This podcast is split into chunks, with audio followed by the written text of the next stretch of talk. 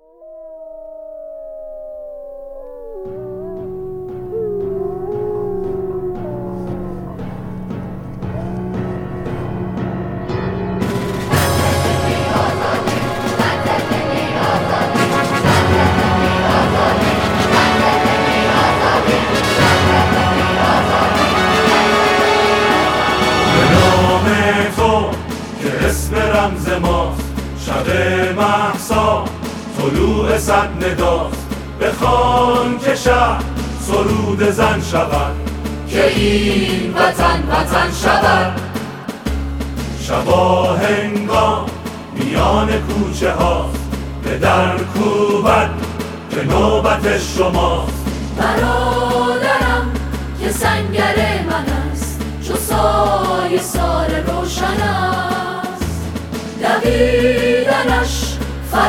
cīnās.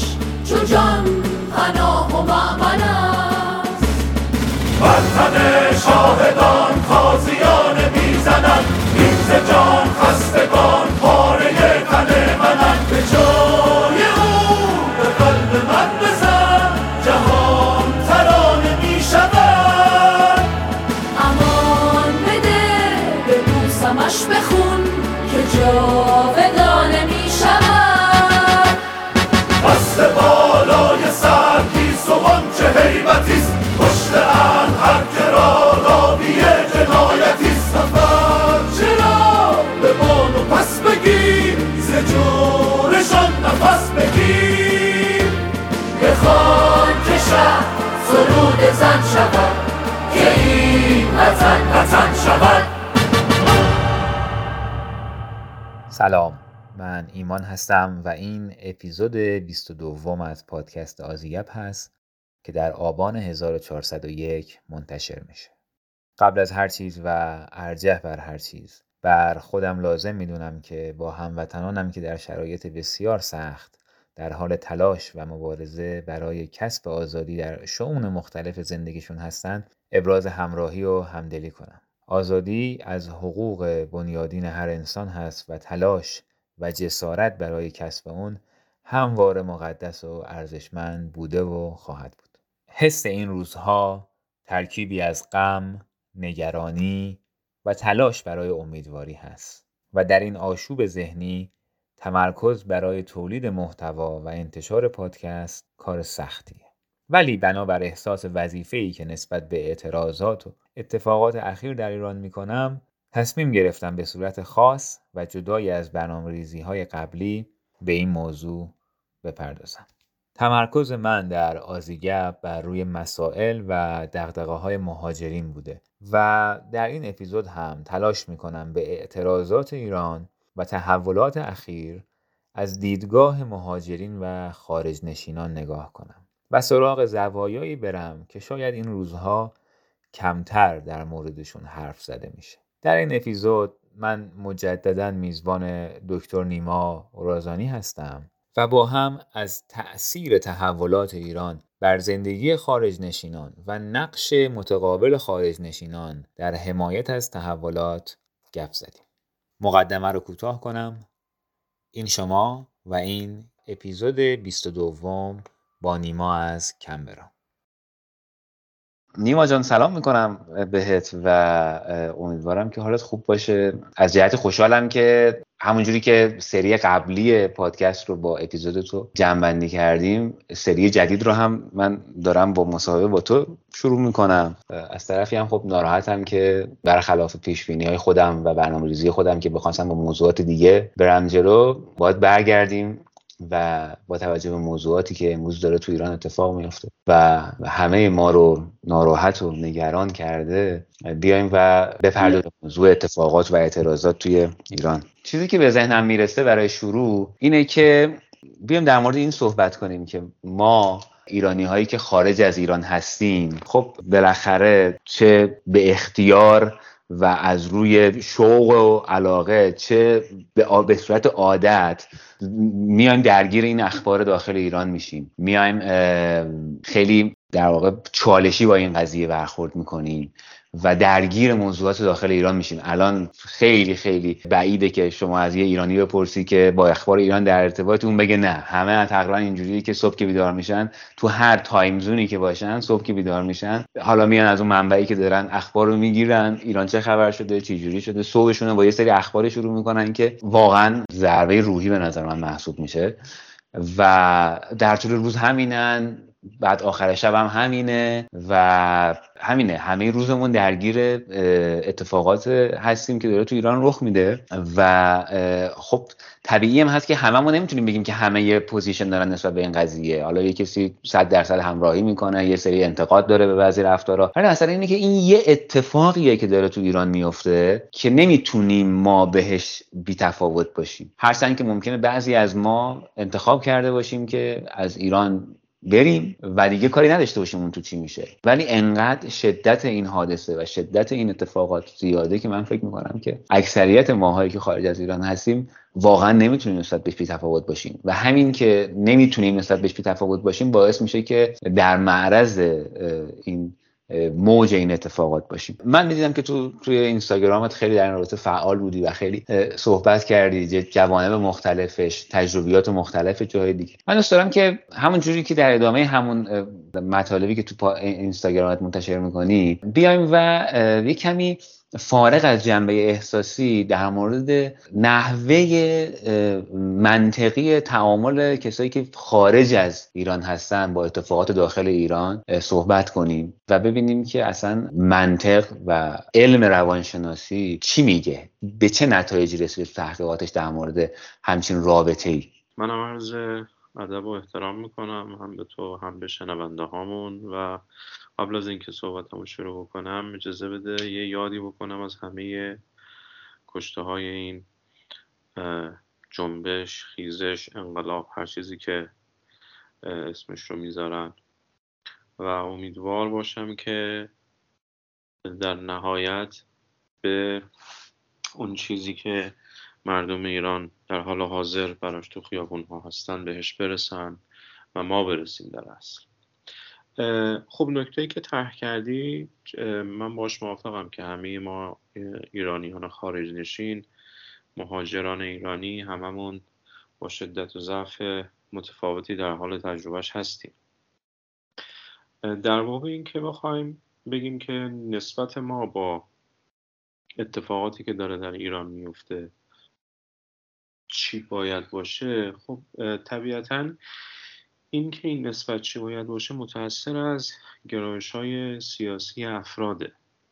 من فعلا در مقامی نیستم و گمان کنم که یعنی ما در مقامی نیستیم که الان بخوایم از منظر خودمون توصیه هایی بکنیم در مورد اینکه افراد باید چه کار بکنن از اون حیث که یک گرایش سیاسی خاص دارن. این مربوط به خود افراده.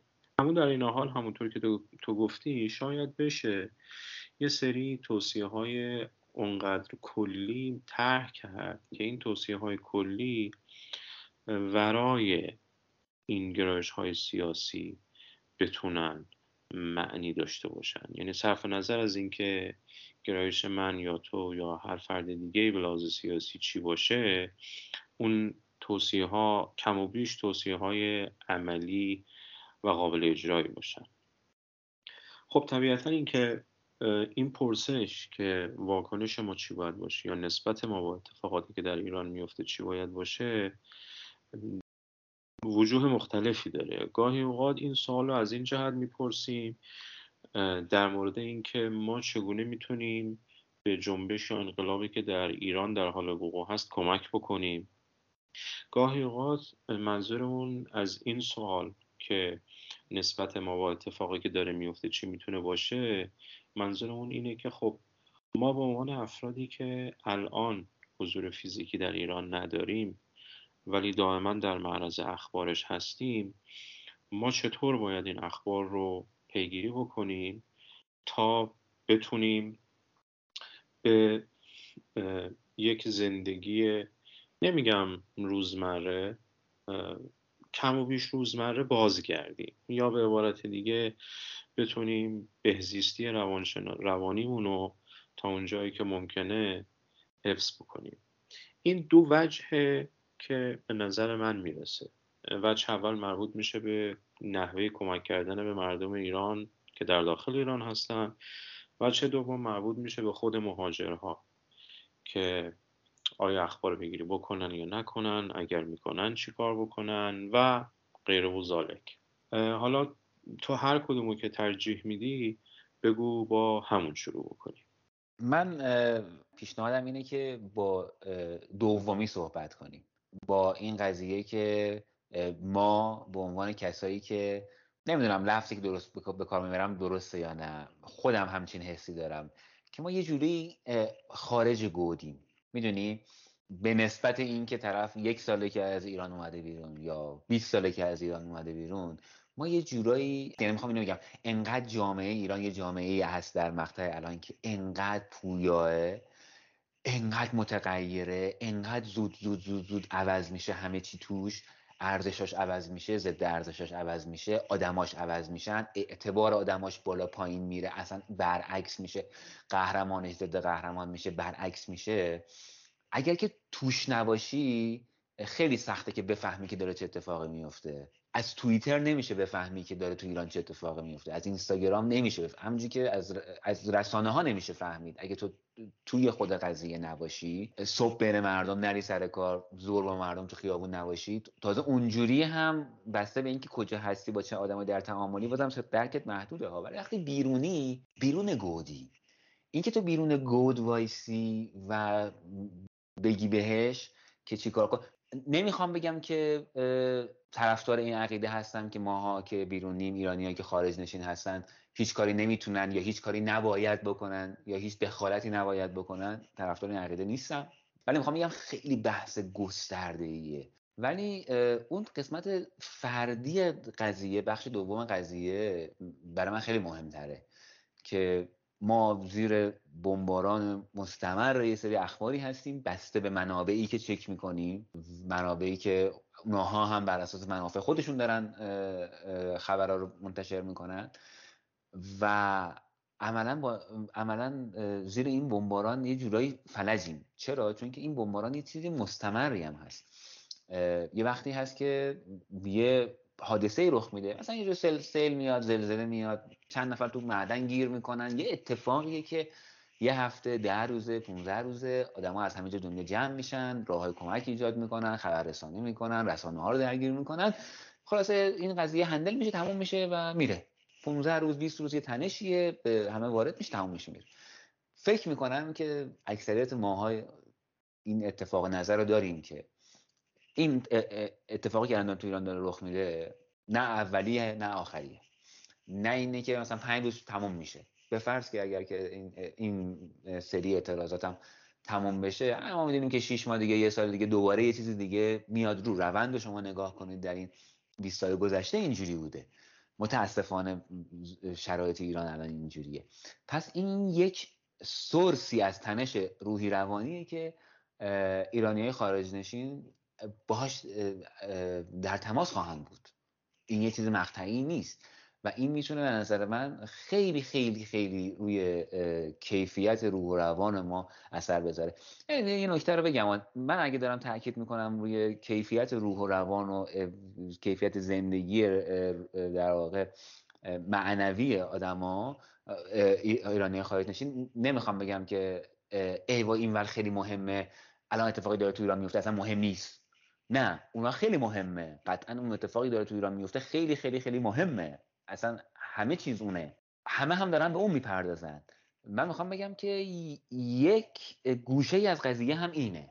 یک گوشه از قضیه که خیلی فردیه و خیلی مستحلک کننده هم هست اینه برای ما. برای ما که الان نمی‌تونیم بریم تو ایران بریم تو اون سایدی که دلمون می‌خواد و مبارزه بکنیم. هر سایدی که داریم. نمی‌تونیم بریم. یعنی اینجاییم. خارج از ایرانی. تمرکز من رو این نکته به معنای کم اهمیت دادن اونور نیست. می‌خوام که اگه همه داریم به اونور نگاه می‌کنیم ما در پادکست بازیگر بیام یه رقم به این ورش نگاه کنیم به این نکتهش نگاه کنیم. خب آره منم باید موافقم که با این توصیفت موافقم که اون اتفاق محوری که داره میفته در ایرانه. ولی در این حال هیچ لزومی نداره که ما صرفا نگاهمون رو فقط به محور بدوزیم. برای اینکه انسانهای دیگه هم هستن. که دارن در کشورهای دیگه زندگی می‌کنن به غیر از ایران و در این حال در ارتباطن رنج می‌برن و اون هم بخشی از مسئله است ولو بخش پیرامونی. بنابراین پرداختن بهش همونطور که تو گفتی به معنای نفی کردن اون عنصر محوری و اتفاق محوری که داره میفته نیست. خب اگه بخوام بحث رو راجع به موضوعی که گفتی شروع بکنم به این نکته باید بپردازم به نام ما این چیزی داریم بهش میگیم فاصله روانشناختی. وقتی ما میگیم که ما ایران نیستیم فرسنگ ها از ایران دوریم داریم راجع به فاصله فیزیکی حرف می‌زنیم. خب داره شکی نیستیم بدیهیه که ما به لحاظ فیزیکی از ایران خیلی دوریم. اما خوشبختانه یا متاسفانه اون چیزی که تعیین کننده وضعیت روانشناختی آدم هاست فقط فاصله فیزیکی نیست اون فاصله روانشناختیه.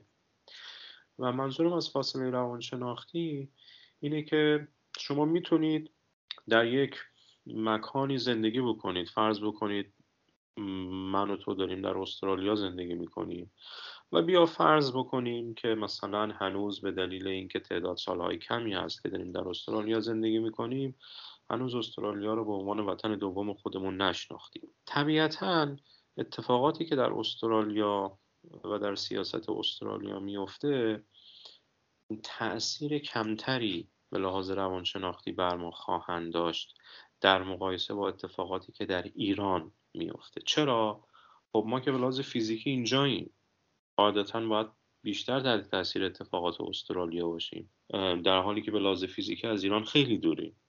اما چگونه است که اتفاقاتی که در ایران میفته ما رو بیشتر تحت تاثیر خودش قرار میده؟ برای اینکه فاصله روانشناختی ما با ایران بسیار بسیار کمتره تا فاصله روانشناختی ما با استرالیا. یعنی ما نزدیکتریم به ایران به لحاظ روانشناختی. ما درسته به لحاظ فیزیکی دوریم به لحاظ روانشناختی نزدیکیم.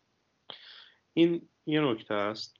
من اگه بخوام از یه زاویه دیگه به این موضوع نگاه بکنم. ما تو روانشناسی اجتماعی دو تا مفهومی داریم. به یکیش میگیم سوشال کیور حالا میگیم درمان اجتماعی. به یکی میگیم سوشال کرس این کرس رو من نمی‌دونم چی ترجمه بکنم. حال توضیح میدم. این سوشال کیور یعنی درمان اجتماعی به این معناست که ما از اون نیست که موجودات اجتماعی هستیم اعضای یه گروهیم. یعنی من که دارم با تو حرف می‌زنم خب من یا خودم و یه مرد می‌دونم عضو گروه مردام تو دانشگاه کار می‌کنم. عضو گروهی هم به عنوان استاد دانشگاه. یه نقشی هم دارم به نام پدر. بنابراین عضو گروهی هم می‌تونم باشم به نام پدران. نقشه همسر رو هم ایفا می‌کنم. در گروه های مختلفی عضوم. سوشال کیور نشون میده پژوهش هایی که توی اون بخش انجام شدن که هر چقدر من در تعداد گروه های بیشتری عضویت داشته باشم احتمال اینکه از اون گروه های مختلف حمایت های مختلف دریافت بکنم از جمله حمایت مالی از جمله حمایت عاطفی بیشتره و دریافت کردن بیشتر این حمایت ها رو سلامت روان من تاثیر می‌ذارن به عبارت دیگه سوشال کیور عبارت هست از این که هرچه رابطه من با گروهی که عضوش هستم عمیقتر باشه احتمال گرفتن حمایت ها بیشتره بنابراین حال من بهتره. سوشال کرس سویه تاریک اجتماعی بودن زندگی ماست. یعنی اینکه ما موجودات اجتماعی هستیم همیشه به نفعمون نیست. دستی کم از نظر سلامت روان. چرا؟ برای اینکه همونطوری که گفتم اگر من رابطه عمیقی با گروهی که درش عضوم داشته باشم خب حالا اگر حال گروه خوب نباشه حال من هم خوب نخواهد بود. یعنی وقتی که ما عضوی از گروه هستیم در مورد ما ایرانی های خارج از ایران ما عضوی از یک گروهی هستیم که اسمش می‌تونیم بزنیم ایران وطن. ما عضوی از اونجاییم و وقتی ما احساس می‌کنیم و می‌بینیم که وطن حالش خوب نیست همگروهی همون حالشون خوب نیست این همگروهی ها می‌تونن افرادی باشن که در ایران هستن می‌تونن هموطنایی باشن که خارج از ایران هستن. تو وضعیتی که ما الان درش هستیم ایرانی هایی که در ایران زندگی می‌کنن حالشون خوب نیست بنابراین حال ما هم خوب نیست. به این سوشال کرس داستانه. بخش نامطلوب قضیه است که باعث میشه که داشتن هویت اجتماعی ما رو با این مشکل مواجه بکنه. خب حالا بحث اینجاست که میزان رابطه عاطفی ما با گروهی که درش عضویم با همدیگه متفاوته. یه نفر می‌بینید رابطه عمیقی با چیزی که اسمش رو می‌ذاره وطن داره. یه نفر می‌بینید نه در عین اینکه دوست داره برگرده وطن براش مهمه. اما در این حال این رابطه در این حد عمیق نیست که دائم به فکر برگشتن باشه یا دائم دچار یک ناراحتی روانشناختی باشه که چرا من الان در وطن نیستم. اینجا هم می‌تونه زندگی خودش رو داشته باشه هر از گاهی هم یاد وطن می‌کنه و این نفر هم می‌تونه اینطور باشه که اصلا نه به قول تو به هر دلیلی که فعلا محل بحث ما نیست ایران رو هم به لحاظ فیزیکی ترک کرده و هم به لحاظ روانشناختی. و آمده که یک وطن کاملا جدیدی برای خودش توی کشور دیگه بسازه. خب طبیعتا هم اون سوشال کیور و همون سوشال کرس در مورد این افراد به یک شکل عمل نمی‌کنه. هر چقدر من وابستگی عمیقتری با اون گروهی که توش عضوم داشته باشم خوب بودن یا بد بودن حال اون گروه رو من هم تاثیر می‌ذاره. نکته مهم اینجا می‌دونی چیه؟ ایمان نکته مهم اینه که توی همچین شرایطی این هویت های فردی ما نیست که تعیین کننده وضعیت روانشناختیمون الان. در یه همچین وضع اوضاعی این هویت های اجتماعی ماست که تعیین کننده سلامت روانمون تا حد خیلی زیادی هست. دست کم تو این اوضاع احوال. چرا؟ به همین دلیل که توضیح دادم. من الان از این حیث که داره یک هویت فردیم که ناراحت نیستم. این ناراحتی من از چه جهته؟ از این جهت که من یه موجود اجتماعی هم یعنی چی؟ یعنی عضو یه گروه هم. با یه گروه احساس ارتباط عاطفی می‌کنم. اون گروه رو دوست دارم. حال اون گروه بده پس حال من هم بده. کسی منو اینجا کتک نمی‌زنه. کسی اینجا به من تعرض نمی‌کنه. کسی اینجا فرزند من رو دستگیر نمی‌کنه. اما تو گویی که این اتفاقات داره برای من میفته یعنی به قول این انگلیسی که on behalf of someone به جای کس دیگری به جای گروه دیگری ما در حال تجربه کردن خشم هستیم در حال تجربه کردن درد هستیم در حال تجربه کردن عذا هستیم. این هویت های اجتماعیه که باعث میشه ما حالمون الان بد باشه. بنابراین این نکته خیلی مهمه که اگر ما بخوایم به این فکر بکنیم که راهکار چیه. دست کم باید حواسمون باشه که اینجا فقط هویت های فردی در کار نیستن بلکه نقش هویت اجتماعی فوق العاده مهمه. من اول می‌خواستم یه به قول معروف یه تصویری بدم از اینکه چرا ما الان حالمون بده دست کم از نظر روانشناسی اجتماعی. و این نکته بگم که توی همچین شرایطی گمان کنم اینو همه ما تجربه کرده باشیم. وقتی به شبکه های اجتماعی مراجعه کنی می‌بینی که اون چیزی که ما بهش میگیم هویت سیاسی الان این هویت سیاسی خیلی خیلی تشدید شده. یعنی چی؟ یعنی من الان وقتی شبکه های اجتماعی که عضو هستم مرور می‌کنم می‌بینم افرادی که تا پیش از این حتی یک پست سیاسی نمیذاشتن الان دارن پست سیاسی می‌ذارن.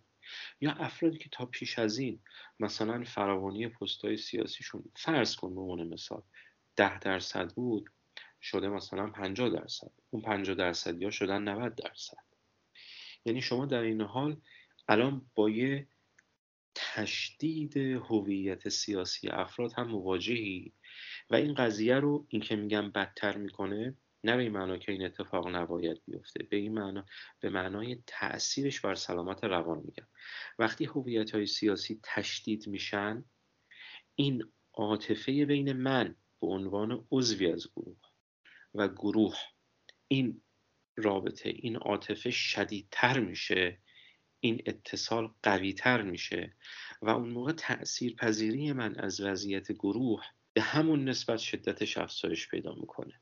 این یه نکته مقدماتیه که من دوست داشتم بگم. خب طبیعتا از دل همین نکته یه سری توصیه های میشه در آورد برای اینکه به وضع بهتری به لحاظ روانشناختی برسیم. دست کم به عنوان افرادی که در مهاجرت زندگی می‌کنیم چند تا نکته خیلی خوب گفتی که من خیلی خیلی تو ذهنمه و اصلا خودم هم باش درگیرم. اصلا پوزیشن هم توش معلومه ها ولی می‌خوام با هم در صحبت کنیم. مثلا این حرفیه که مثلا من شاید مثلا ده سال پیشم بیشتر دوازده سیزده سال پیشم بهش اعتقاد داشتم که وقتی توی جامعه مثل جامعه ایران زندگی می‌کنی مجبوری آدم سیاسی باشی. باید سایدتو انتخاب کنی. نمی‌تونی که مثلا رد شی بگی مثلا من یه آدمی هم ژله هم از بین اینا رد میشم. نه این وری هم نه اون وری هم حالا این خودش شده یه شعاری ولی خب بحثم اینه که مجبور می‌کنه جامعه تو رو مجبور می‌کنه که تکلیف خودتو مشخص بکنی. بعد به قول تو هرچی زور محیط زیادتر میشه اون آدمایی هم که تا الان سعی کردن که بگن که نه نه نه نه من سیاسی نیستم من مثلا ما اطلاع دقیقی از جوانه به قضیه نداریم. نه نه اینجوری. دیگه اونم بازم مجبور میشه بیاد هی بروز بده. هی هم این قضیه داره جلوتر میره دیگه. یعنی ما می‌دونیم حداقل من احساس می‌کنم که ما الان تو پیک قضیه نیستیم. ما الان تو سربالایی هستیم که داریم به سمت پیکش میریم. و خب این هی بیشتر و بیشتر هم میشه. اینو باید موافقم. ولی من داشتم به این فکر می‌کردم که ما قبلا با هم صحبت کردیم. و تو هم می‌دونم نظرت اینه که انسان و هر فردی در رابطه با جامعهش تعریف و تکامل پیدا می‌کنه. حالا شاید من صحبتی که کردم خیلی جنبندی درست و دقیقی از حرفی تو می‌ذاری. نبود ولی مفهومی که گفتی من یادمه که همچین چیزی خیلی برام جالبه که چجوریه که ایرانیایی که خارج از کشور هستن حتی برای سال خیلی زیادی هستن و خب قبلا هم اینقدر شبکه های اجتماعی نبوده الان اگر یه روزی از خونه نری بیرون و تلویزیون رو روشن نکنی فقط گوشی دستت باشه انگار که تو ایرانی. انقدر که شبکه های اجتماعی قدرتشون زیاده و انقدر که می‌تونن تمام وقت تو رو برو بکنن. قبلا که اینجوری نبوده که. پس چجوری بوده که با وجودی که طرف تو جامعه زندگی نمی کرده ولی بازم انقدر ارتباط داره انقدر خودشو با موزگیری هاش در خصوص اتفاقات تو اون جامعه تعریف می‌کنه. ما داریم خودمون تعریف می‌کنیم دیگه. من وقتی یه اتفاقی میفته بهش اعتراض می‌کنم یا ازش حمایت می‌کنم دارم خودمون تعریف می‌کنم. دوست دارم برم تو اون گروهه. میگم من تشخیصم اینه که این کار درست بوده. میرم تو گروه آدمایی که فکر می‌کنن این کار درسته با افتخار. این این قسمتش هم برام سوال بود ولی اگر می‌دونی اینو بذاریم یه کناری و اون روندی که دوست داشتی ادامه بدی رو ادامه بدیم بریم جلو. این موضوعی هم تو ذهنم مطرح کردم هم مد نظرت داشته باشه خب طبیعتا همونطور که اون مباحث مربوط به سوشال کیور یا درمان یا شفای اجتماعی طرح می‌کنن اینجور موقع ها یکی از کارهایی که ما می‌تونیم بکنیم اینه که این وضعیتی رو که داره برمون میگذره طبیعتا تنهایی به قول معروف هندلش نکنیم. نخواهیم که تنهایی از پسش بر این به این معناست که باید به گروه هایی که درش عضو هستیم پناه ببریم و از حمایت هایی که اون گروه ها می‌تونن به ما بدن استفاده بکنیم. این گروه ها می‌تونن گروه های دوستی باشن.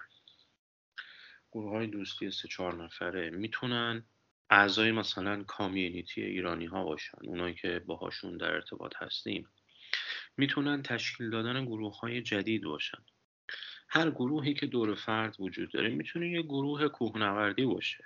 می‌تونه یه گروهی باشه که ما باهاش میریم سالن ورزشی ورزش بکنیم هر گروهی که مد نظر تو باشه. بنابراین استفاده کردن از گروه های دوستی یا هر گروهی که تا به حال پیش از این عضوش بودیم ارتباط رو قوی تر کردن با اون گروه دور هم جمع شدن به صورت منظمتر. راجع به این قضیه حرف زدن راجع به تجربه خودمون حرف بزنیم با دوستانی که بهشون اعتماد داریم. این اعتماد که میگم منظورم فقط اعتماد سیاسی نیست منظورم اعتماد عاطفی است. طبیعتا ما تجربه های عمیق عاطفیمون رو با هر کسی دوست نداریم به اشتراک بذاریم. با اونایی که بهشون اعتماد داریم. و از اونها بخوایم که اونها هم با ما به اشتراک بذارن. همین به اشتراک گذاشتن تاثیر داره. همین که بدونیم این تنها ما نیستیم که مثلا کارکرد روزانمون اگه 90 درصد 80 درصد بوده افت کرده به 40 درصد به 30 درصد. می‌فهمیم که اینطور نیست که من مریض باشم. این یک وضعیت عادی است که بقیه افراد هم کم و بیش بهش دچارن. از تجربیات اونها استفاده کنیم. یعنی از اونها بپرسیم که تو چطوری با قضیه کنار میای. در عین اینکه هر فردی شیوه خاص خودش ممکنه برای کنار اومدن با این قضیه داشته باشه ولی استفاده از تجربیات دیگران می‌تونه بسیار بسیار کمک کننده باشه. بنابراین من تا اینجا می‌تونم به چند تا راهکار خیلی خاص و جزئی اشاره بکنم. یک رجوع کردن به گروه هایی که تا پیش از این در اونها عضو بودیم. دو ایجاد کردن گروه های جدید. سه به اشتراک گذاشتن تجربیاتی که تو این مدت داشتیم با اعضای اون گروه ها چهار خواستن از افراد اون گروه که اونها هم تجربیاتشون رو با ما به اشتراک بذارن و ببینیم که این تجربیات تا چه حد به همدیگه شبیه. پنج اینکه از اونها بخوایم به ما بگن که اونها چطور کنار میان با شرایط. جدای از اینکه اونا می‌تونن با ما اشتراک بذارن تجربیاتشون رو به این معنا که اونا چه حسی دارن؟ بیشتر خشمگینن نفرت دارن افسردن مضطربن استرس. این تجربه به اشتراک گذاشتن منظورم اینه. بعد این ازشون بپرسیم خب حالا تجربه تو چطوری با اینا کنار میای؟ و بعد اون این تجربه رو در اختیار ما بذارن. اینم پنجمین راهکاریه که میشه انجام داد. این بخشی از راهکارهایی که به ذهن من می‌رسه و طبیعتا این راهکارها باید اجرایی بشن دیگه فقط در حد حرف که نیست. بنابراین ممکنه ما اگر تا پیش از این مثلا فرض بکن چه می‌دونم این ساعت رو اختصاص میداریم برای سوشال لایفمون یا زندگی اجتماعیمون طبیعتا تو این وضعیت ما نمی‌تونیم به همون میزان ادامه بدیم. سوشال لایفمون رو هم باید کمیتش رو بیشتر کنیم و هم کیفیتش رو. یعنی هم بیشتر با دوستامون در ارتباط باشیم و هم رابطمون اگر تا با حال رابطه خیلی یا حالا شاید هم خیلی نه ولی کم و بیش سطحی بوده راجع به آب و هوا و نمی‌دونم کار و خونه و زندگی و زمین و کار و از اینجور چیزا حرف می‌زدیم خب راجع به چیزهای جدیتری باید حرف بزنیم دیگه قاعدتا. راجع به یه سری تجربه های عمیقتر عاطفی باید راجبش گفتگو بشه. بنابراین به صرف افزایش دادن تعداد دیدارها به هیچ عنوان کمک کننده نیست اگر متوقف بمونه. تو این دیدارها باید راجع به اون تجربیات عمیق و ناراحت کننده ای که از سر میگذرانیم صحبت بکنیم. این یه بخشی از راهکارهایی که من می‌تونم بهش اشاره بکنم. یه راهکارهای دیگه هم هست که مربوط میشه به نحوه مواجهه ما با اخبار و شبکه های اجتماعی حالا اونم اگر صلاح دیدی می‌تونیم راجبش صحبت بکنیم. من حالا فعلا این بخش از راهکارها رو جنبندی می‌کنم. تا اگه نکته مد نظرت بود بگو. وقتی داشتی صحبت می‌کردی من تو این این برم تدایی شد که میگن که هم درد و هم درمان تویی. یعنی ما الان داریم از ناحیه روابط اجتماعیمون و از ناحیه جامعه ای که خودمون رو بهش متعلق می‌دونیم و خودمون رو در رابطه باهاش تعریف می‌کنیم. دوچار تنش میشیم و با صحبت کردن با آدم های همون جامعه چی میگن ترمیم پیدا می‌کنیم و خیلی برام این, این خیلی جالب بود و این هم همون ذات اجتماعی بودن انسان هست دیگه. و باید موافقم که بریم به سمت همین نکته که گفتی. حالا ما باید چیکار کنیم با تو این شبکه های اجتماعی؟ ما آیا اینکه خیلی فکر می‌کنم نشدنی باشه بگیم که خب مثلا شما سعی کنید که کمتر پیگیری کنیم مطالب ایران. اولا نمیشه دیگه. وقتی کسی یعنی نمیشه کسی براش چیزی مهمه تو بگی نه سعی کن این برات مهم نباشه. نمی‌دونم. من احساس می‌کنم که برای مثلا مثل من جواب نمیده. وقتی یه چیزی برام مهمه یکی به میگه که خب سعی کن این برات مهم نباشه. خب من برام مهمه. چجوری می‌خوای به من بگی که مهم نباشه؟ حالا درست یا غلط؟ آره این نکته که میگی درسته. همچین توصیه توصیه واقع بینانه به نظر نمیاد. بذار برگردم به, به چند تا نکته. بعد از اونا به یه سری راه حلایی برسم. ببین ما تو اینجور مواقع یه چیزی که خیلی دو, دو تا چیز رو تجربه می‌کنیم. یک خشم و نفرت شاید. دو احساس استیصال. که کاری نمی‌تونیم بکنیم. کاری از دستمون بر نمیاد. این دوتا نکته به شدت آسیب زننده به لحاظ روان شناختی صرف احساس خشم کردن البته اشکال نداره. من تو حالا شاید یه پرانتز من میخورده طولانی باشه ولی تو پرانتز بگم این تاکید بر که البته چیز جدیدی هم نیست. که نباید احساساتی بود یا سوای از احساسات حرف بزنیم یا منطقی حرف بزنیم این پشتبندش یا پیشفرزش اینه که به طور کلی عواطف یه امر پاتولوژیکه یه امر آسیب شناسانه است. به طور کلی عواطف انگار یه امور نامطلوبی هستن که هر چقدر ما از این عواطف دورتر بشیم. و به اون سر طیف که منطق نزدیکتر بشیم قاعدتا در وضعیت بهتری قرار داریم. این دوتایی که خلق شده عواطف به یک سر طیف هستن و منطق و عقل سر دیگه طیف هستن این در یک سنت خاصی به وجود اومده. این از افلاتون به بعد ما همچین سنتی رو داریم. خب الان پژوهش‌هایی که تو حوزه روانشناسی انجام میشن این تصویر رو دیگه تایید نمی‌کنن. به این معنا که اگر از من و شما عواطفمون رو بگیرن اگر من بگم که انسانیتمون رو از همون گرفتن چیز خیلی پرتی نگفتم. عواطف در بافت اجتماعی یا بافت بین فردی که قرار دارن مشخص میشه که آیا آسیب شناسانه هستن؟ یعنی آیا باید مثلا باشون به عنوان یه امر آسیبزا برخورد کرد یا برعکس به عنوان یه امر میمون و مبارک و یه چیز مثبت باید بهشون نگاه کرد. من می‌خوام بگم به هیچ عنوان ما نباید در دام این دوتایی بیفتیم که از دوری افلاتون به بعد برای ما درست شده. دوتایی عقلانیت و عاطفی بودن. این یه نکته که می‌خواستم تو پرانتز بگم. چرا اینو گفتم؟ چون خشمم یه عاطفه است.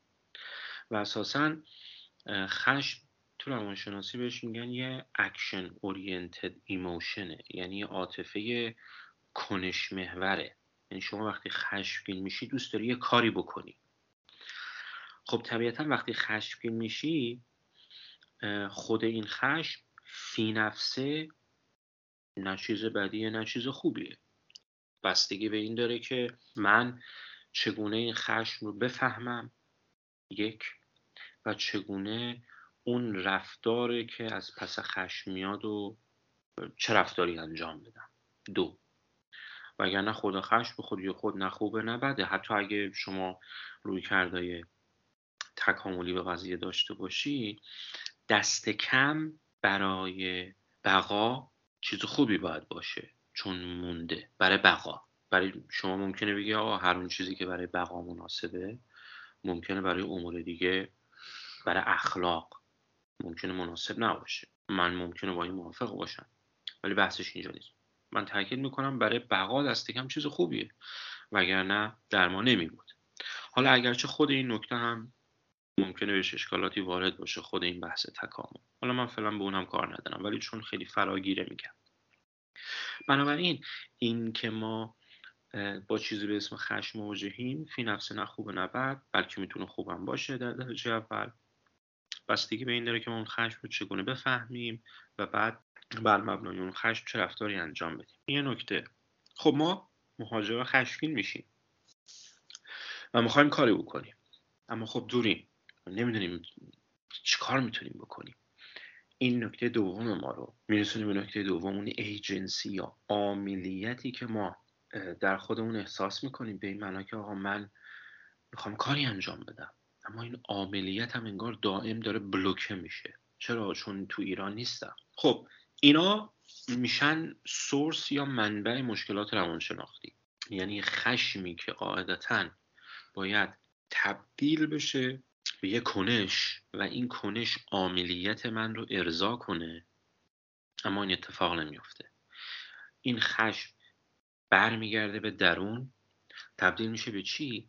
تبدیل میشه به یه رسوبی از نفرت به یه زخم خوردگی عمیق که من دائم به هر چی نگاه می‌کنم تلخی توش می‌بینم دائم در حال فوش دادن به این و اونم دائم در حال فوش دادن به نمی‌دونم زمین و زمانم اخبار دنبال می‌کنم و اون چیزایی که خودمون خب قاعدتا وقتی که ما با یه همچین شرایطی مواجهیم درمان اینه که چیکار بکنیم کنش بکنیم یعنی شما خشم داری. خشمم عاطفه کنش محوره. شما می‌خوای عملیات تو نشون بدی. خب کنش انجام بده. خب حالا میگه چه کنشی انجام بدم؟ یعنی این مهمه اینجا. بنابراین نشستن پشت اینستاگرام یا توییتر یا شبکه های اجتماعی دیگه یا تلویزیون یا حالا هر چیز دیگه این کنشی که شما لازم داری و, و اعمال عاملیتت رو ارضا نمی‌کنه. به شما فقط خشم بیشتر میده. حالا من بحث اون میس اینفورمیشن رو کار ندارم. اطلاعات نادرستی که از این کانال ها میاد. اون بحث جداگانه ای بنابراین بخشی از داستان اینه که من باید پاشم شروع به کنش بکنم. خب حالا کنش کار بکنم؟ خب ببینید ما تا به حال به لحاظ تاریخی تجربه های ما که میگم منظور مهاجراست. ما در کامیونیتی ایرانی به همدیگه اعتماد کمی داریم. چرا؟ چون از ایران میایم. این رسوب هایی که در ایران در ما ایجاد شده ما همچنان به خودمون داریم. بنابراین برای اینکه اون خشم رو تبدیل به کنش بکنیم باید بریم سراغ همون گروه هایی که بهش اعتماد داریم و از طریق اون گروه ها دست به کنش های جمعی بزنیم. این کنش های جمعی بستگی به گرایش سیاسی افراد داره. ای می‌تونن تصمیم بگیرن که آقا ما می‌خوایم بین خودمون پنج ده دو سه هر چقدر فرقی نمی‌کنه. نفر پول جمع بکنیم بفرستیم برای ایران تا مشکل خاصی حل بشه. یه عده دوست دارن برن تظاهرات روبروی سفارت روبروی پارلمان یه عده دوست دارن به فیلم سازی که مثلا در جریانات اخیر اعلام کرده که من دیگه برای ساختن فیلمم از منابع دولتی بودجه نمی‌گیرم برای اون پول جمع بکنن تا بتونه فیلمش رو تهیه بکنه. معلمی به دلیل اینکه اظهار نظر سیاسی کرده اطلاعات دانش آموزان رو به معمورین نمی‌دونم حراست و اطلاعات نداده اخراج شده می‌خوان برای اون پول جمع بکنن. ببینید اینها کنش های جمعیه که اون خشم احساس شده رو تبدیل می‌کنه به یه عمل تبدیل می‌کنه به یه کنش و اون حس عاملیتی رو که در ما سرکوب میشه نه به این دلیل که کسی هست که اینجا سرکوبش بکنه بلکه به این دلیل که ما دور از وطن هستیم و نمی‌تونیم مستقیما اونجا بریم تو خیابون کاری بکنیم به اون دلیل سرکوب میشه این رو آزاد می‌کنه. از طرف دیگه من وقتی شروع می‌کنم به فعالیت در گروه های اجتماعی برای اینکه کنشی انجام بدم عاملیتم رو محقق بکنم دارم چیکار می‌کنم؟ دارم همون توصیه های اولی هم ناخداگاه انجام میدم. یعنی شروع می‌کنم به گروه درست کردن. تو این پروسه با آدما حرف می‌زنم درد و دل می‌کنم تجربه های اونا رو می‌فهمم. میگیم میخندیم گریه می‌کنیم. همه اینها رو با هم دیگه طی می‌کنیم. بازم این تو لول دیگه که قبلا طرح کردم اونجا هم به ما کمک می‌کنه. بنابراین گام دوم تلفیقی بین کنش سیاسی اجتماعی و درمان اجتماعی. در حقیقت تو اینجور مواقع بین کنش اجتماعی و سیاسی یه درمانه. یه درمان اجتماعی روانشناختیه خیلی برام جالب بود چون که دقیقا همین دوتا حسی که گفتی رو هم من خودم دارم هم در خیلی ها می‌بینم که یعنی من بعضی وقتا خودم میگم که اصلا من چرا اینقدر چرا اصلا اینقدر خشمگینم؟ واقعا چرا اینقدر من خشم دارم؟ چرا وقتی و خیلی برام عجیبه که مثلا میگم که مثلا تو اعتراضات فلان سال که مثلا من ایران بودم اون موقع اینقدر خشمگین نبودم که الان اینقدر خشمگینم. و این واقعا برای خود منم یه سوالی بود که خیلی خوب شد بهش پرداختی و برای خود منم خیلی روشنگر بود. خیلی خوب ادامه بدیم من مشتاقم که ببینم بحث بعدی رو. نکته دیگه که در مورد نحوه ارتباط ما با شبکه های اجتماعی باید بگم. نه قطعا خیلی بعیده به این نفر بتونی بگی که تو این شرایط یا اخبار دنبال نکن. اون هم بگه باشه و از فردا دیگه بتونه این کار رو انجام بده. مثلا نمی‌دونم آیا این کار اخلاقی هست یا نه. حتی به عنوان درمانگر. ولی حالا اونو بذاریم کنار. ببینید اون چیزی که به ذهن من می‌رسه و من خودم سعی می‌کنم انجام بدم و هنوز به صورت کامل موفق نشدم. اما اون موقعی که انجام دادم اثرش رو دیدم. اینه که پی، پیگیری کردن اخبار رو هر چقدر هست. آقا یه ساعته دو ساعته. اولندش که افراط درش نکنیم یعنی زمان زیاد. ببینید ما می‌تونیم خبر رو دنبال بکنیم و هر خبری بین مثلا میگم این که آقا در زاهدان یا مثلا در ارومیه نمی‌دونم در تبریز اردبیل در کردستان مثلا تظاهراتی شد در فلان روز. خب این یه خبره. خب حالا این خبر من می‌تونم برم آقا شروع کنم 20 تا ویدیو ببینم از یک خبر. 20 تا ویدیو ببینم ویدیوهای مثلا سی ثانیه یه دقیقه ای که داره اعتراضات مردمی رو مثلا در فلان شهر نشون میده. خب با دنبال کردن اینها چیز خاصی اضافه نمیشه به من. چرا؟ من می‌تونم راجع به اینکه با مردم تو اون روز تو اون اعتراض چطور برخورد شده اطلاعاتی به دست بیارم. اما بحث اینه که من می‌تونم یه خبر رو با یه تیتر متوجه بشم یا اینکه اون خبر رو دائم برم چیکار کنم؟ هی ازش مطالب ریزتر و جزئی‌تر و من نمیگم همیشه ولی هست مواقعی و کم هم نیست که در حقیقت من در حال ارضا کردن اون یه حسی هستم که دوست دارم این خوب حس کنجکاوی چه خبره. چی شده؟ ما به هر حال به دلیل که این کار می‌کنیم ممکنه زمان زیادی رو پای شبکه های اجتماعی باشیم. از نظر من بهتر این زمان رو محدود بکنیم. یعنی میگم من در روز دو ساعت خب دو ساعت هم زمان کمی نیست. بسته به فردش یه ساعت پنج دقیقه. دو ساعت و نیم. هر چقدر اختصاص میدم به دنبال کردن خبرها و بعدم این زمان رو هم برای خودمون تعیین بکنیم که کی باشه. یه نفر هست. اینجا تفاوت های فردی معنی داره. بنابراین من نمی‌تونم بگم مثلا صبح از شب بعد. من نمی‌دونم. من فقط اینو می‌دونم بگم که آقا این زمان رو محدود کنید و بهتره که پخشش هم نکنید در طول روز. چون هر بار که ما این اخبار رو می‌بینیم به هم میریزیم. خشمگین میشیم مضطرب میشیم عصبانی میشیم و غیر بنابراین بهتره یه بار این کار انجام بدیم و بعد تمام.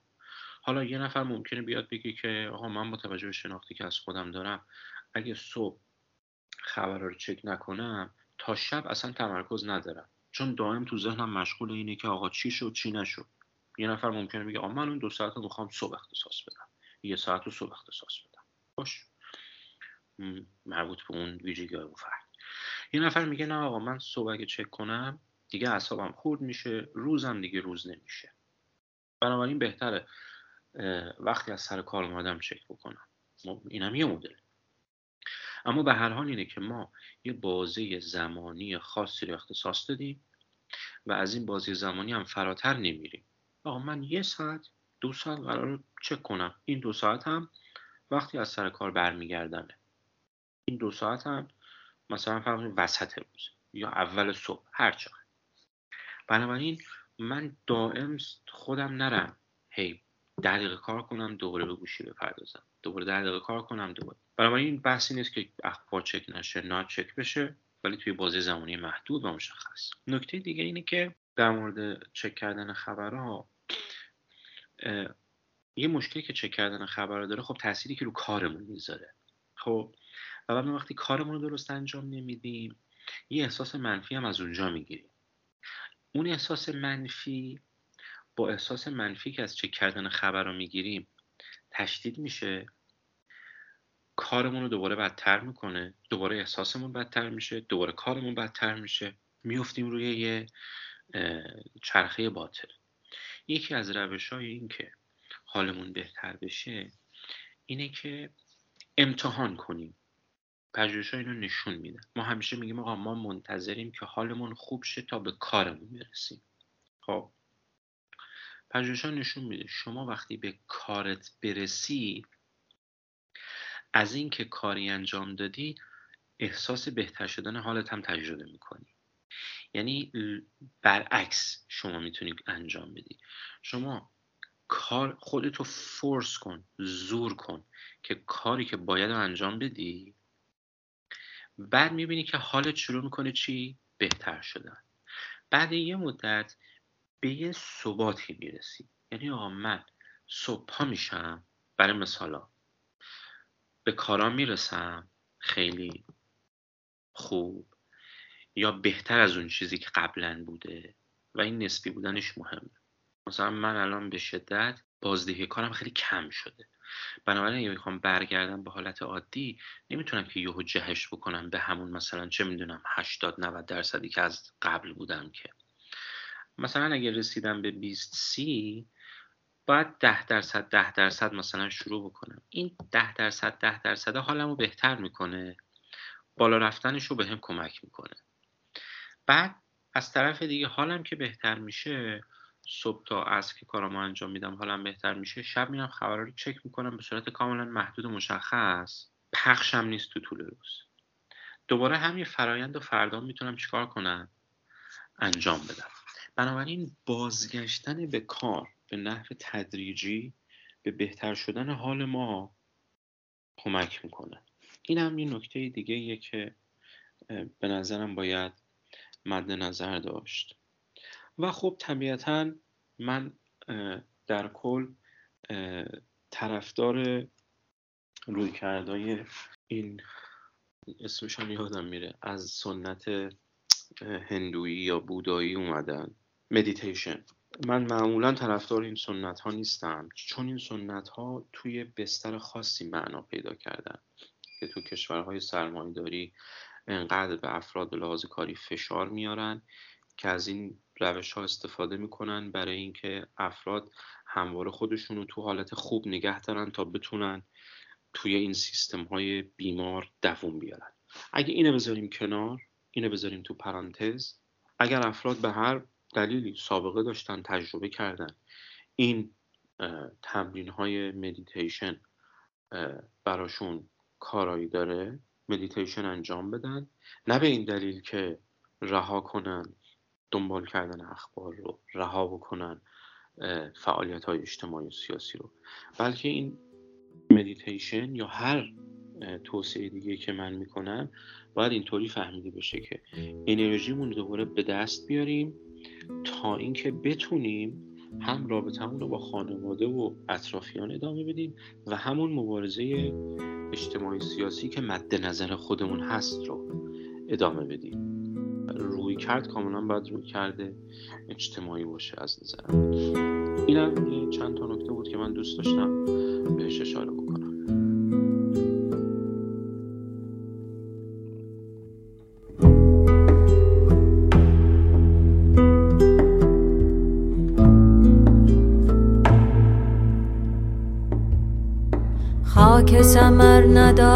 رو.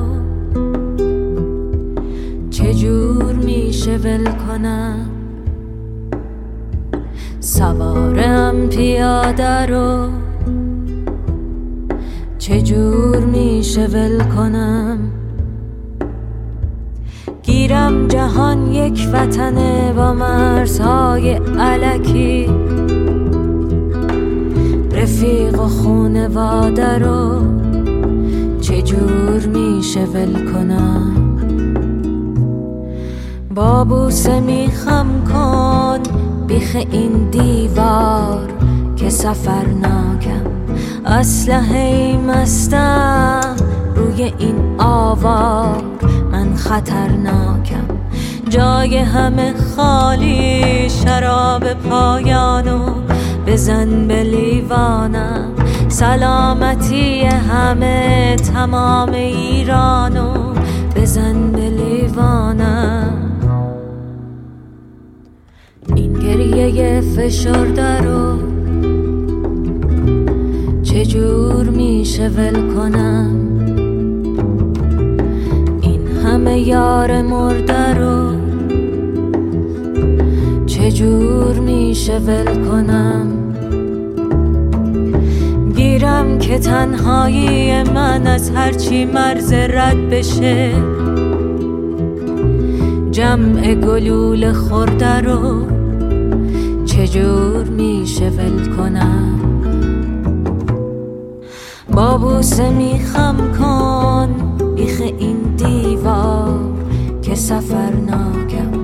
اسلحه مستم ادامه بدیم. بحثی که داری در ادامه این موضوع رو فکر می‌کنم اینو بتونیم جمع کنیم. چون بعدش دلم می‌خواد که برم سراغ این قضیه که اون چیزی که واقعا برای خودم هم سواله. که ما واقعا به عنوان کسایی که بیرون از ایرانیم چقدر می‌تونیم دخالت کنیم در امور ایران حالا دخالت مثلا چقدر می‌تونیم اظهار نظر کنیم؟ چقدر می‌تونیم بگیم که باید و نباید بکنیم؟ این کارو بکن اون کارو نکن. نه این کاری که دارن می‌کنن اشتباهه. باید اون کارو بکنن. می‌خوام بعد برم به اون سمت. اون چیزی که من تو پرانتز می‌خواستم بگم مربوط می‌شد به اون نکته که راجبه این گفته که الان خیلی یا دیگه به نظر میاد توجیه پذیر نیست یا دشوار گفتن این حرف که حالا من سیاسی نیستم و اطلاعات ندارم و از این داستان. خب ببین من خواستم یه نکته رو بگم و اونم این که یه, مف... یه مفهوم عامتری از سیاست داریم. و اون مفهوم عامتر مربوط میشه به درگیر بودن در روابط قدرت. ببین من الان مثلا به عنوان یه آدمی که ازدواج کردم درگیر روابط قدرتم. با کی؟ با همسرم. یعنی چی؟ یعنی اینکه آقا کجا بریم آخر هفته مهمونی؟ چی کار کنیم؟ بچه رو چطور تربیت کنیم؟ تو فلان مورد چطور تصمیم بگیریم تمام روابط بین فردی یا اگه بخوام اقراق نکنم بسیاریش. از روابط بین فردی می‌تونه بین دو نفر باشه. این رابطه می‌تونه بین یه نفر با یه نهاد باشه. مثلا من به عنوان یه استاد دانشگاه و دانشگاه می‌تونه بین دو تا نهاد باشه. بین مجلس و قوه قضاییه. تو تمام این روابط رابطه قدرت وجود داره. یعنی یکی دائم در حال مذاکره کردن در حال تاثیرگذاری روی دیگری و دیگری هم اراده تاثیرگذاری رو اونو داره و این دوتا اراده دائم در کنش با هم دیگه. گاهی اوقات این کنش تبدیل به تنش میشه. به این معنا ما بخوایم نخوایم قبول بکنیم نکنیم آدم های سیاسی هستیم. یعنی ما از اون حیث که موجودات اجتماعی هستیم درگیر در روابط قدرتی. همین که من و زنم با هم دیگه سر یه موضوعی شروع می‌کنیم گفتگو کردن که بچه رو اینطوری تربیت بکنیم یا نکنیم که تو باید اونجا اون کارو می‌کردی من نباید اینجا این کارو می‌کردم. بریم فلان جا نریم فلان جا پول رو اینطوری خرج بکنیم خونه بخریم خونه نخریم این خونه رو اجاره کنیم. همه اینا نگوشیت کردن چک و چونه زدن در یه رابطه قدرته. و از این حیثی امر سیاسیه مثلا ما موجودات سیاسی هستیم چه بخوایم چه نخوایم چه بپذیریم چه نپذیریم. به این معنایی که من گفتم. بله یه معنای محدودتری از سیاست وجود داره. اونم میگه مثلا آقا ما بریم عضو یه حزبی بشیم. یا مثلا در نسبت با نهاد و حکومت کاری انجام بدیم. حالا یا تاییدش کنیم یا ردش کنیم. یا اصلا نه. یه جاهاشو بپذیریم یه جا هرچی. این معنای محدودشه. من می‌خواستم این تفکیک رو انجام بدم. اینکه بعضیا میگن آقا من آدم سیاسی نیستم نه شما سیاسی هستی به معنای عامش و خیلی جاها به معنای خاصش هم سیاسی هستیم فقط خودمون اطلاع نداریم شاید. این تفکیک تفکیک به نظر من مهمیه.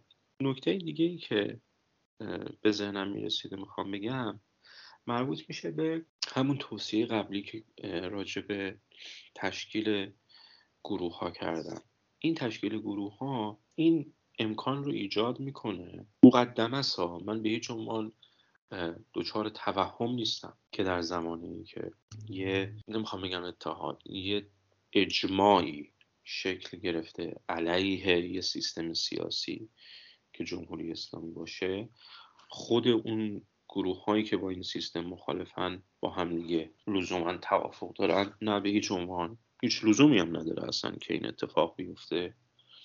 برای اینکه همیشه تنوع وجود داشته و چیز عجیبی هم نیست.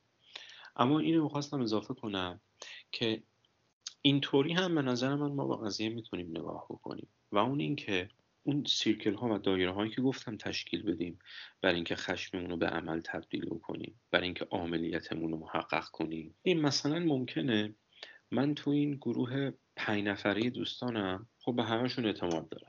و خب همه با وجود اینکه تفاوت داریم به لحاظ فکری سیاسی با هم دیگه شباهت هم داریم ولی به همدیگه اطمینان داریم. و یکی از اون افراد یه فرد دیگه ای رو چون اونم دایره های ارتباطی خاص خودشو داره دیگه. این پنجتا دایره ارتباطی منن که بهشون اعتماد دارم یکی از اینا با یه پنج نفر دیگه اعتماد داره که اتفاقا اون پنج نفر با من به لحاظ فکری سیاسی دینی نمی‌دونم عقیدتی خیلی متفاوتن که من نسبت به اونا غالبا روی کرده مثلا مثبتی نداشتم.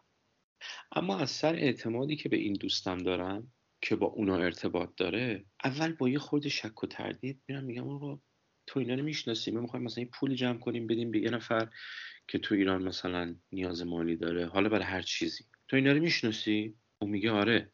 و خب چون من به اون اعتماد دارم به احتمال زیاد قبول می‌کنم. حتی ممکنه به خاطر اعتمادی که به دوستم دارم قبول کنم که با همدیگه یه سر بریم بیرون. این یواش یواش حلقه هایی رو که تا پیش از این مثل یه حباب جدا از هم بودن اینا شروع می‌کنن با همدیگه چیکار کردن؟ تعامل کردن. من نمیگم لزوما محصول این تعامل یه اتحاد بی بدیل و از اینجور چیزاست. نمی‌خوام به صورت خیلی رومانتیک برخورد بکنم. اما این مقدمه برای وصل کردن حلقه هایی که تا به حال هیچ موقع همدیگه رو ملاقات نمی‌کردن. اما حالا به دلیل اینکه اعضایی از این حلقه ها با همدیگه اشتراکاتی دارن این حلقه ها می‌تونن با همدیگه چیکار کنن؟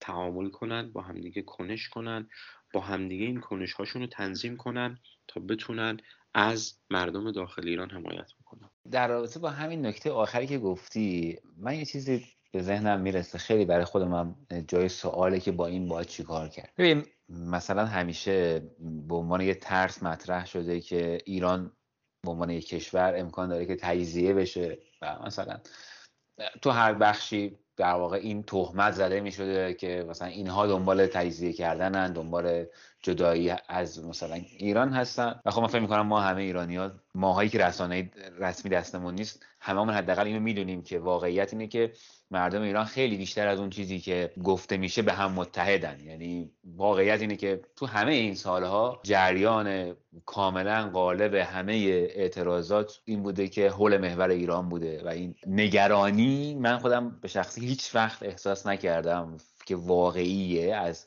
تجزیه شدن ایران و کاملا شما تو همین تظاهرات های خارج از کشور از ایران خارج از ایران هم می‌بینی تو خود داخل ایران هم می‌بینی که مثلا هیچ وقت صدایی نیست برای تجزیه کردن. ولی می‌خوام بگم که اتفاقا ما اگر که هر چقدر که از نظر جغرافیایی متحدیم از نظر فکری خیلی تجزیه هستیم. در داخل ایران که آره چون که انقدر شکاف های فکری بین تیپ های مختلف زیاد شده که طبیعیه اصلا همه قصد قضیه حق و باطل شده. قضیه این که نظر من اینه نظر تو اونه نیست. قضیه حق و باطل شده برای همه صفر و یکی شده تقریبا برای اکثریت. و خب حالا اون ذات اونجاست. در خارج از ایران هم ما خیلی از هم جدای فکری هستیم. ببین خیلی دیدیم که مثلا یه جایی اگه می‌خواد یه تجمعی بشه اینا میگن که اگه اونا می‌خوان بیان ما نمیریم. اگر که مثلا بعد مثلا یه سری چیز داره دیگه. بذار اسم ببریم. مثلا یه سری نهادهایی هست که اینا همش دنبال این هستن که بیان مالکیت اون اتفاق رو به عهده بگیرن. بیا میگن ما اومدیم جمع کردیم اینا رو. چه از سلطنت طلبا باشه چه از مجاهدین باشه. و من خیلی می‌بینم که مثلا آدمای عادی مثل من آدم عادی وقتی می‌خواد یه کنشی بکنه خیلی نگرانه که من اگه دارم این کنش رو می‌کنم که نمی‌خوام برم زیر چتر اونا. نمی‌خوام واقع اینا حساب بشن بشمارنم بگن رفته دنبال اینا. من خودم یه آدمیم تنها هستم یک فردم و دوست دارم که با فردیت خودم ارتباط بکنم بدون اینکه چسبیده بشم به این و اون و اینا اینجوری. در ادامه اون نگرانی تجزیه فکری که من دارم اصلا شما پرچم خیلی اصلا فارغ از این بحث اعتراض و همه اینها فکر کنم مثلا یه چیز خیلی واضحی شده دیگه. یه, یه مثلا مجلس می‌خوام بگیرن چه مراسم نوروز. بعد این فکره برای اون برگزار کننده ها. الان ما پرچم سبز سفید قرمز بیاریم فقط بذاریم. پرچم جمهوری اسلامی رو بذاریم. پرچم شیر خورشید رو بذاریم. بریم بگردیم تو شاهنامه ببینیم تو شاهنامه کجا چی گفته چی جوری بذاریم. این به خاطر اینه که نمی‌دونم که چی شده ها این اصلا خودش شد بحث جامعه شناسی خیلی بزرگی باشه که مثلا براش کتاب ها بنویسن. ولی ماها انقدر از نظر فکری روبروی همدیگه هستیم که این خیلی خطرناکتره تا اون خطر تجزیه جغرافیاییه. و من این دغدغه رو خیلی می‌بینم بین ایرانیایی که خارج از کشورن. خب بله. من با این موافقم. حالا می‌خوای راجع به این حرف بزنیم؟ یا سال قبلی؟ سال قبلی یادم رفت. سال قبلی چی بود؟ نه سال قبلی این بود که یعنی اینجا می‌تونیم آره یه آره, آره. گفتی اینجا راجع به این که بگیم اظهار نظر بکنیم اونا بعد این کارو بکنیم آره اظهار نظر بکنیم نکنیم. آره, آره. آره. مثلا تو توییتر خیلی اینجوریه. مثلا یومی میگن که چرا دارن اینا آدما این شعار رو میدن در ایران؟ مثلا این شعار اخلاقی نیست. و یکی برمیگرده میگه آقا به تو چه؟ ما اینجا داریم اعتراض می‌کنیم دوست داریم این شعار رو بدیم. این یه تاپیکه. اونم که دارم میگم که من میگم که اصلا چیکار می‌تونیم بکنیم؟ من وقتی یادم فرد مستقلی هستم دلم نمی‌خواد که وقتی میرم یه جایی بگن که آره سلطنت طلب ها هزار نفر شدن اومدن اعتراض کردن جلوی پارلمان. نه مجاهدین شدن 200 نفر جلوی با من یه آدمی هستم غیر از همه اینا. و ما خیلی بیشتریم از تک تک اینا. یعنی ماهایی که نمی‌خوایم جزء سلطنت طلبا جزء مجاهدین باشیم خیلی بیشتر از خود اینها هستیم. اما هر جا بریم تکون بخوریم همیشه این ترسر داریم که ما رو بشمونن زیر پرچم اینا. درسته. خب ببین نکته ای که در این مورد میشه گفت اینه که حالا این راهکارهای مختلفی داره. یه راهکارش اینه که این خودش یه آسیب شناسی داره. این آسیب شناسی چیه؟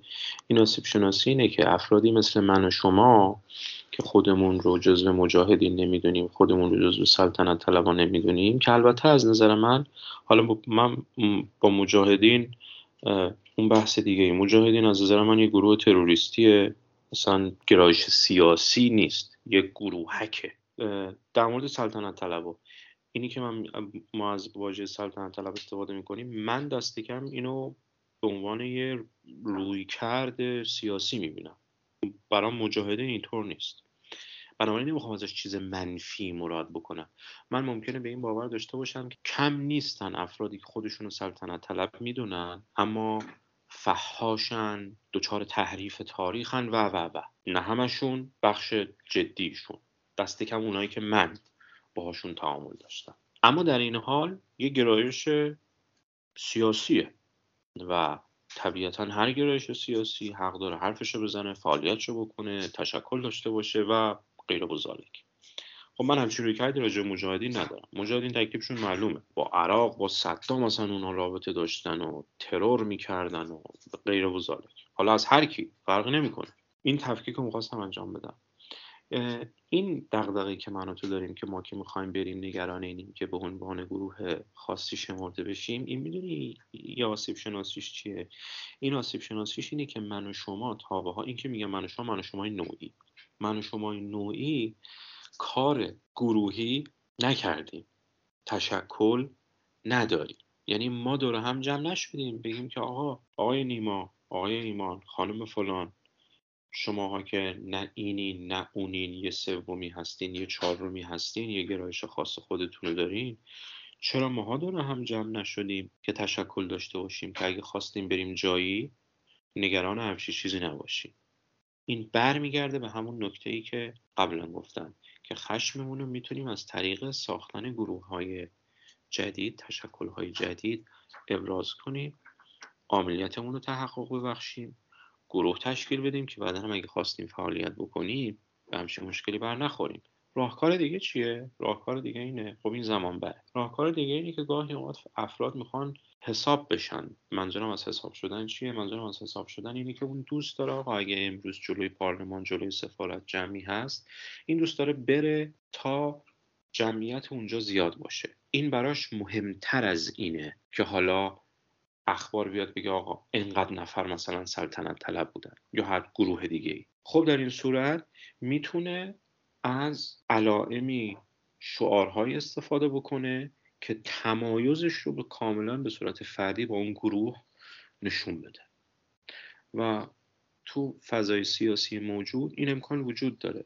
من می‌تونم با شعار خاصی که انتخاب می‌کنم که روی کاغذ می نویسم دستم می‌گیرم اون شعار هر کی که بخونه متوجه بشه که این شعار معلومه که با این گروهی که مثلا فلان پرچم دستشونه حالا چه پرچمه چه می‌دونم حزب کمونیست کارگریه چه پرچم سلطنت طلبه چه پرچم هر چیز دیگه ای. این معلومه که از اونا جداست. با, با تو این جمع هستا ولی این علامتش این شعارش نشون میده که با اینا نیست. این یه راهکار فردیه که فرد رو جدا می‌کنه از اون جمع. اما خب اینکه رسانه ها چطور اون خبر رو منعکس کنن که دیگه طبیعتا دست اون فرد نیست. این نکته که به ذهن من می‌رسه در مورد مطلبی که گفتی و نکته دوم این که ببین بخشی از این افرادگرایی ها اسمشو بذارن یا خشم و نفرتی که در بین گروه ها وجود داره خب این محصول یه تاریخ دیگه.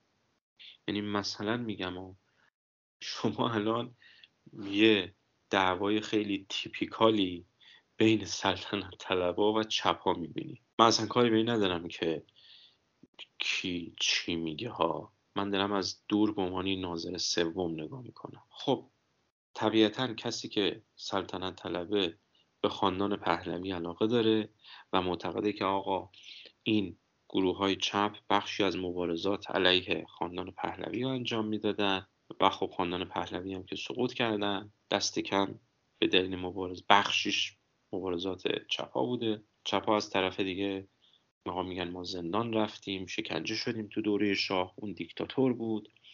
و بعد همچنان خانواده شاه اموال و برداشتن از ایران فرار کردن با کودتا بر ایران حکمرانی کردن ساواک داشتن هیچ موقع عذرخواهی نکردن و غیر و خب یه تاریخی پشتش هست. من دارم از دید دو نفر میگم. و این انتظار داشتن این که یه همچین چیزی تبدیل بشه به یه اتحاد خیلی رومانتیک و اینا خب غیر واقع بینانه است. اون فعالیتی که باید صورت بگیره اینه که ما باید به یه فضایی برسیم به این سمت افراد رو حل بدیم با توجه به میزان تأثیری که خودمون داریم. یه نفر رو خانواده خودش تاثیر داره یه نفر رو تعداد بیشتری تاثیر فرقی نمی‌کنه. هر کدوم از ما یه حلقه تأثیری یه دایره تأثیری داریم.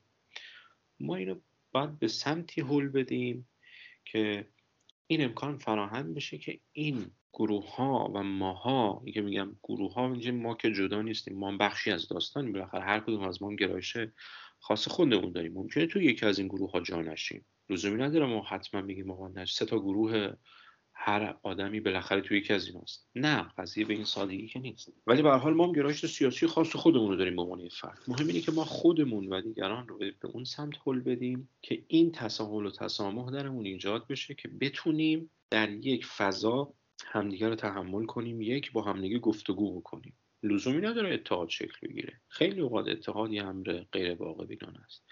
بحث اینه که این تساهل و تسامحه به عنوان یه هنجار به عنوان فرهنگ جا بیفته. من یه تجربه رو بذار بگم. برام خیلی تجربه جالبیه. من مثلا تو اینستاگرام خیلی فعالم. و خب من همدلی ندارم با روی کرده سلطنت طلبی. و از خیلی از نقد هایی که مارکس به سرمایه داری می‌کنه خیلی همدلم با این نقد ها خب طبیعتا با چه می‌دونم اون خونریزی که نمی‌دونم استالین و موسولینی در شوروی و ایتالیا راه انداختن هیچ همدلی ندارم. اصلا به دنبال هیچ حکومت کمونیستی هم در ایران نیستم. به عنوان کسی که فلسفه می‌خونه جامعه شناسی می‌خونه توک توکی می‌کنه برام طرز تفکر مارکس خیلی جذابه. نقد های خیلی جدی به سرمایه داریده وگرنه به لحاظ فردی که کار سیاسی انجام میده در پی مثلا یه روی کرده تأسیس یه حکومت کمونیستی در ایران نیستم ولی خب چون هر از گاهی مطالبی می‌ذارم که نقد مثلا سرمایه داریه یا مثلا جمله ای از مارکس می‌ذارم یا مثلا منابع خبری که ازش استفاده می‌کنم منابع خبری هن که اینطوری هن. یعنی روی کرده خیلی جدی چپ دارن بعضی از افراد خیال می‌کنن که مثلا روی کرده کمونیستی و اینا دارم. بعد اون می‌بینی آقا بعضیاشون با فهاشی خیلی بد رکیک پیام میدم به من. من می‌تونم بدون اقراق بگم بدون اقراق بگم که به غیر از دو مورد به غیر از دو مورد. تو بقیه موارد که فهاشی کردن همیشه به جای اینکه پاسخ بدم مثلا طرف کلی فحش داده بعد یه مطلبی هم توش گفته. یا مثلا فلان نظرت غلطه بین مجموعی از فحش. فحشا رو اصلا کاری نداشتم بعد به اون مطلبش اول گفتم مثلا سلام درود حالا هرچی این مطلبی که گفتین به نظر من اینجاش آره با شما موافقم. اونجاش نه به نظرم مخالفم. بعدش هم چرا حالا مثلا به همدیگه زخم بزنیم؟ شما تو این مدت همین دو سه هفته یا تو همین تاریخی که از ایران اومدی بیرون یا حالا تو ایران هستی به هر دلیلی تو به اندازه کافی زخم داریم. حالا من به تو فوش بدم تو به من فوش بدی به همدیگه بیشتر زخم بزنیم. بعد واکنشی که گرفتم خیلی واکنش مثبتی بوده. یعنی 98 درصد افراد بعدش از اون التهاب و خشمی که داشتن از اون فهاشی که می‌کردن دست کشیدن بعضی عذرخواهی کردن. بعضی عذرخواهی هم نکردن ولی شروع کردن به گفتگو دیگه از اون حالت فهاشی در اومد ماهای موجودات زخم خورده ای هستیم. به دلایل فراوان. خانواده اونو از دست دادیم به دلیل اعدام ها مهاجرت کردیم از وطن دوریم از دوستانمون دوریم از خانواده دوریم. یعنی کلی زخم ما خوردیم. و بعد وقتی من احساس کنم که آقا مثلا این ایمان طرز فکر ایمان بوده که منو از وطنم دور کرده خب طبیعتا اولین کاری که ممکنه بکنم اینه که بیام مثلا فهاشی بکنم. ولی وقتی این فهاشی با فهاشی جواب داده نشه این امکان وجود داره. من این تجربه رو کردم که میریم به سمت گفتگو میریم به سمت یه تساهل و تسامحی که بتونیم همدیگه رو تحمل بکنیم. خواستم این تجربه هم تو این مورد بگم. خیلی هم طولانی شد وقتی خیلی گرفتیم. ولی من دوست دارم که هر چقدر که حالا میشه هم حتی مختصر هم باشه اشکال نداره. ولی در موردش صحبت کنیم. در مورد این صحبت کنیم که خارج نشینا چقدر می‌تونن در مورد داخل ایران نظر بدن؟ چقدر می‌تونن بگن که نه ما ایرانی هستیم دیگه این وطنمونه ما هم دوست داریم نظرمون بگیم مثلا اینجوری باید بشه باید اونجوری بشه باید مردم این کارو بکنن باید مردم اون کارو بکنن. دوست دارم بازم چون این تو ذهن خودم خیلی هست دوست دارم اینو بگم که ما تو فرهنگمون هم این قضیه رو داریم دیگه. و من خیلی می‌بینم که این استفاده می‌کنن که مثلا میگن که طرف بیرون گود نشسته میگه مثلا اینجوری کن. یا طرف مثلا رفته اونجا نشسته بعد کاسه داختر از آش شده. احساس می‌کنم انگار که ما تو فرهنگمون هم یه همچین چیزی داریم که به طرفی که یکم دوره میگیم که شما مثلا چی کار داری اینجا اتفاق افتاده؟ شما کاسه داختر از آش نشو. شما نخود هر آش نشو مثلا. این هم یکم صحبت کنیم در موردش. خب طبیعتا من تو کل صحبت هایی که می‌کنم که آدم بیموزعی که نیستم. آدم بی موضع که نداریم. هر کسی از موضعی داره حرف می‌زنه. بنابراین من موضع خودم رو میگم. یه مقدار خب پیچیده است. من سعی می‌کنم تیتروار بگم. اول اینکه تیتر یک.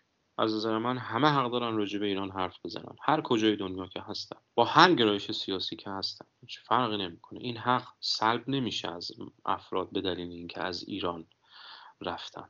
بلخص اینکه رفتن از ایران برخلاف اینکه ما خیال می‌کنیم همیشه یه انتخابه به این سادگی هم نیست انتخاب نیست. خیلی اوقات ماها هل داده میشیم به سمت مهاجرت. و این نکته یک. نکته دو هر کسی می‌تونه باید و نباید بکنه.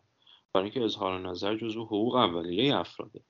بازم چه داخل ایران باشن چه خارج ایران باشن. بنابراین از نظر من اینکه این نفر بگه شما باید بریزید بیرون باید بمونید تو خونه باید اعتصاب کنید باید فلان کارو بکنید. چه ایران باشه چه خارج از ایران به نظر من حق داره این کارو بکنه. نکته سوم کسایی که می‌خوان هر حرفی بزنن چه داخل چه خارج شاید یه مقدار تو خارج بیشتر باید به تبعات حرفشون فکر بکنن.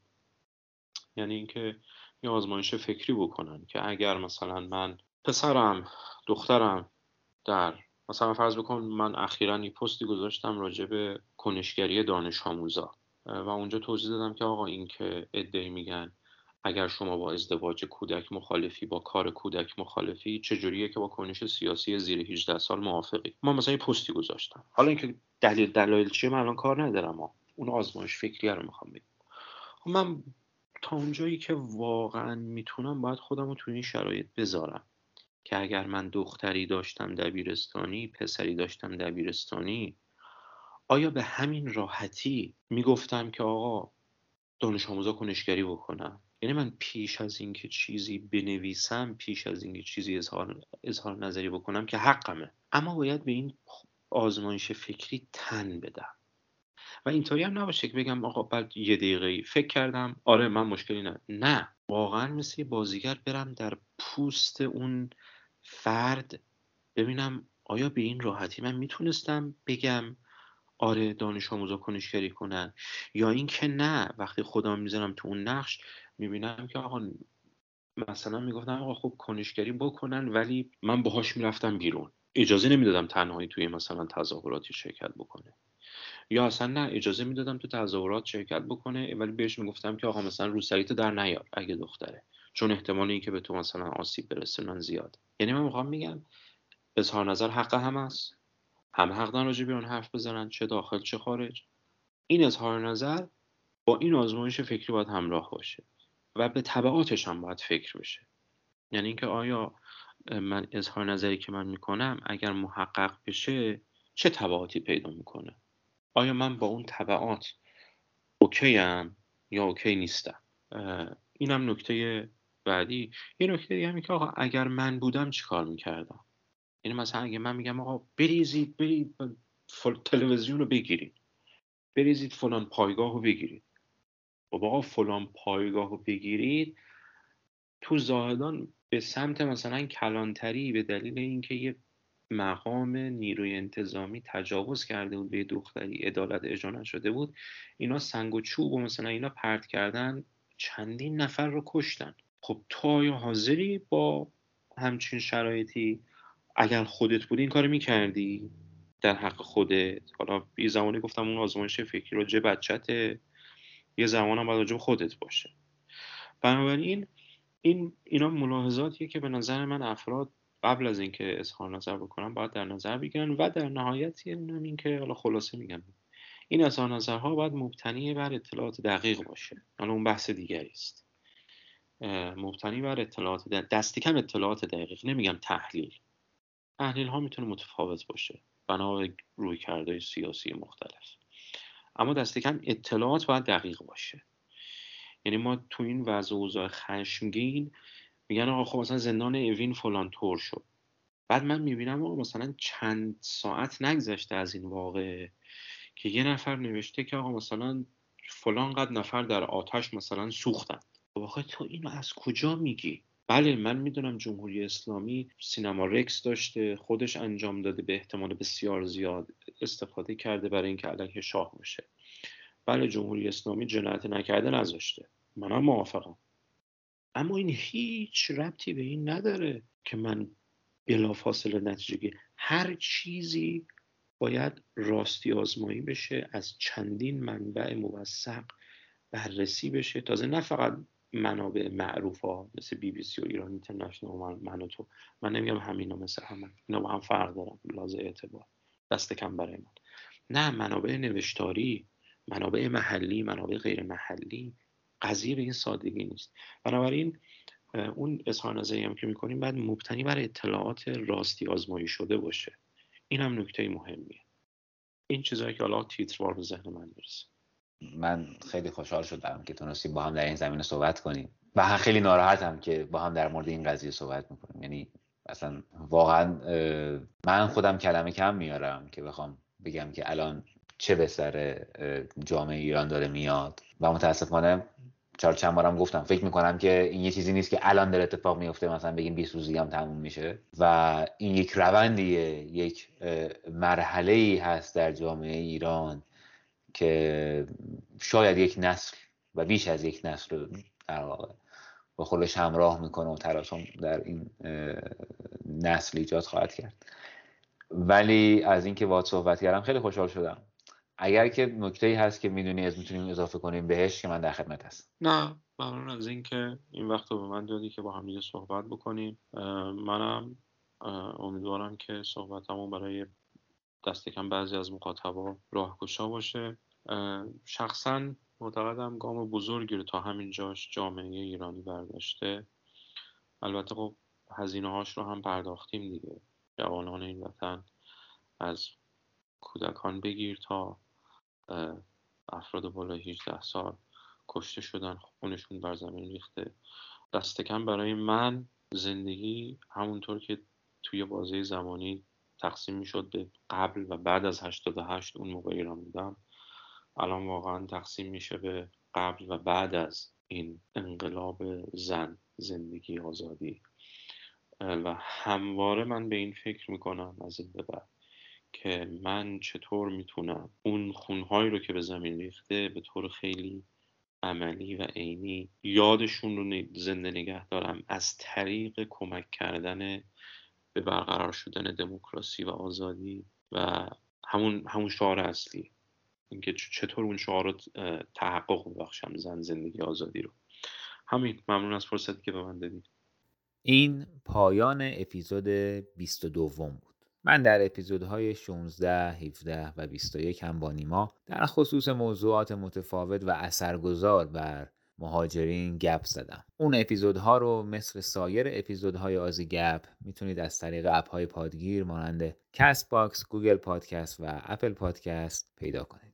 از صمیم قلب امیدوارم که این رنجی که بر بخش بزرگی از مردم ایران تحمیل میشه منجر به آینده بهتر و باثباتتر برای پیشرفت ایران و ایرانیان بشه. مثل همیشه سپاس که ما رو به دوستانتون معرفی می‌کنید که این موثرترین حمایت شما از آزیگپ هست. و تشکر بابت اینکه وقت گذاشتید و به آزیگپ گوش دادید. تا اپیزودهای بعد اوقات بکام. خونه ما. دوره دوره. پشت کوها یه صبوره. پشت دشتا یه تلایی پشت صحرا های خالی. خونه ماست. بره آب. بره موجای بیتا پشت جنگل های صرفه توی رویاست توی خواب پشت اقیا نوس آبی پشت باغا یه گلابی. اونور با قای انگور پشت کندو های زنبور. خونه ما پشت ابراز اونور دلتنگی ماست. ته جاده های